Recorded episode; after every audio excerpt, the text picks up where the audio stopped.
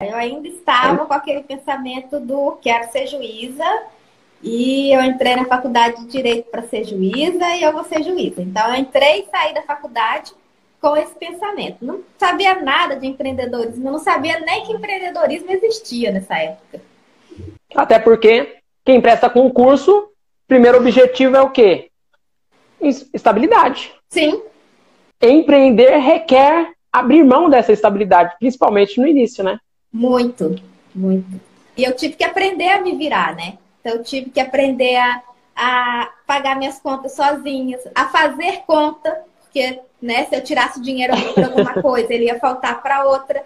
Então, isso tudo veio me trazendo uma maturidade, uma bagagem que talvez se eu tivesse continuado lá na casa dos meus pais, é, eu não teria, teria conquistado.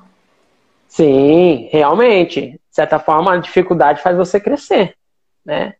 É, ninguém cresce numa zona de conforto onde tudo está acontecendo de bom, né? Somente quando há uma, uma certa dificuldade ou uma crise que as pessoas se movem, né? E que bom que você é essa pessoa que não só simplesmente reclamou dos problemas que vêm junto com a decisão de sair de casa com 17 anos, que para algumas pessoas pode falar assim, nossa, 17 anos já é quase adulto, mas não para alguém que vem do interior, né?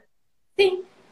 Como eu disse, que nunca tinha dormido fora de casa. Então, para mim, é. era tudo muito novo. Eu me formei no final de 2010. E aí, lá no final hum. de 2010, eu ainda estava com aquele pensamento do quero ser juíza.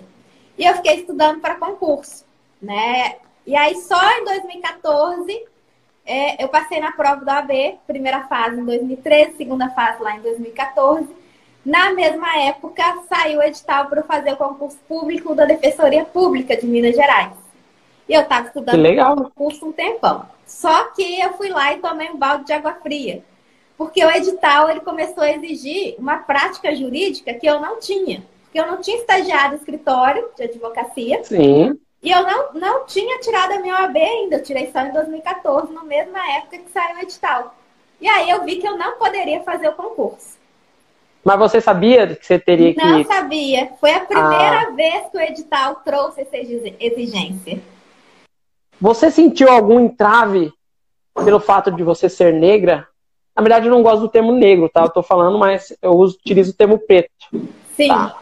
Na minha sala, pra você ter ideia, éramos 60 alunos e só tínhamos três pessoas pretas. Algum momento você pensou em desistir? Que, que acontece, né? Não. Não? Não.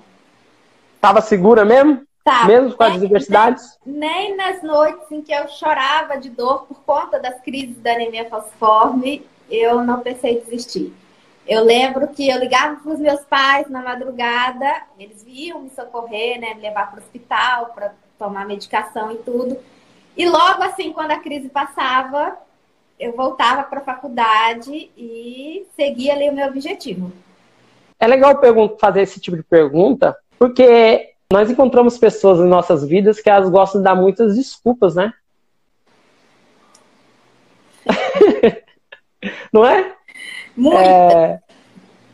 Então é, é, é, muito cômodo, né? A gente criar um, uma, uma desculpa que ela, ela é confortável, né? Tipo assim, eu não fiz por tal coisa, né? Mas tá aí, né? E aí, muitas vezes, eu tinha que esperar amanhecer para poder ligar para os meus pais, então eu passava a madrugada sozinha, chorando de dor.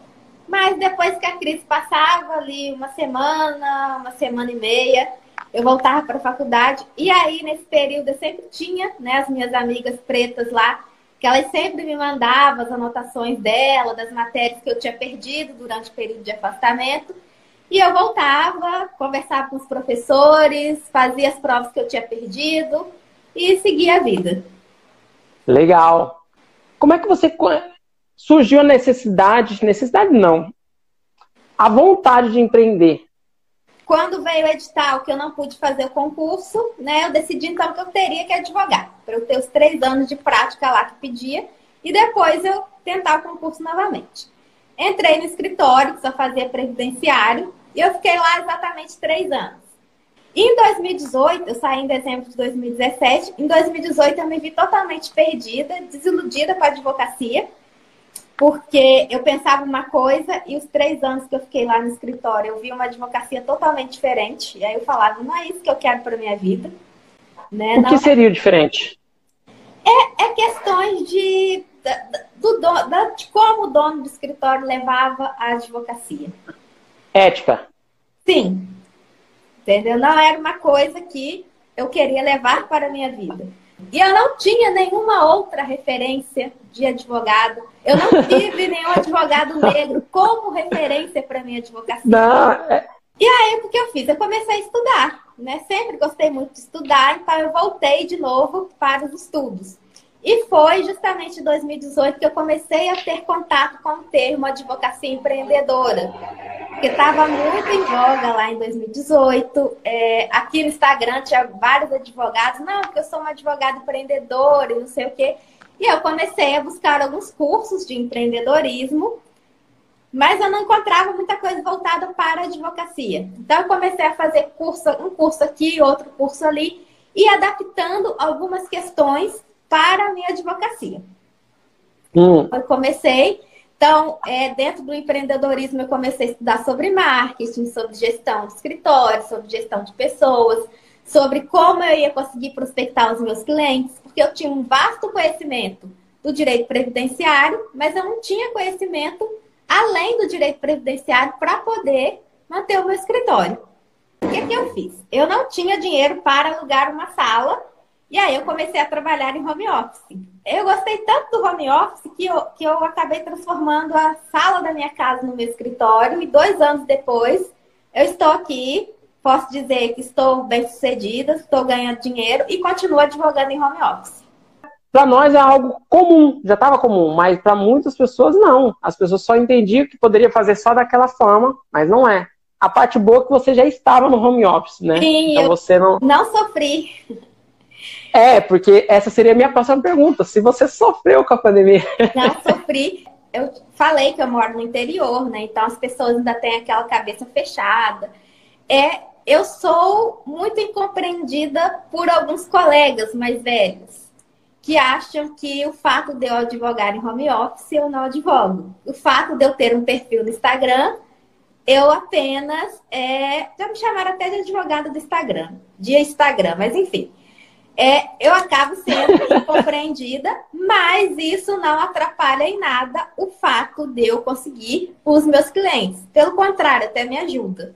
Então, durante a pandemia, enquanto muita gente estava se descabelando aí porque não estava conseguindo cliente, não estava conseguindo fazer atendimento online, eu já fazia isso desde 2018. Então, para mim, não teve alteração. Ah, ah, porque você já estava na internet, você estava no online. E o online não tem barreiras, né? Sim. Não tem barreiras físicas. Você consegue encontrar clientes em todo o território do Brasil.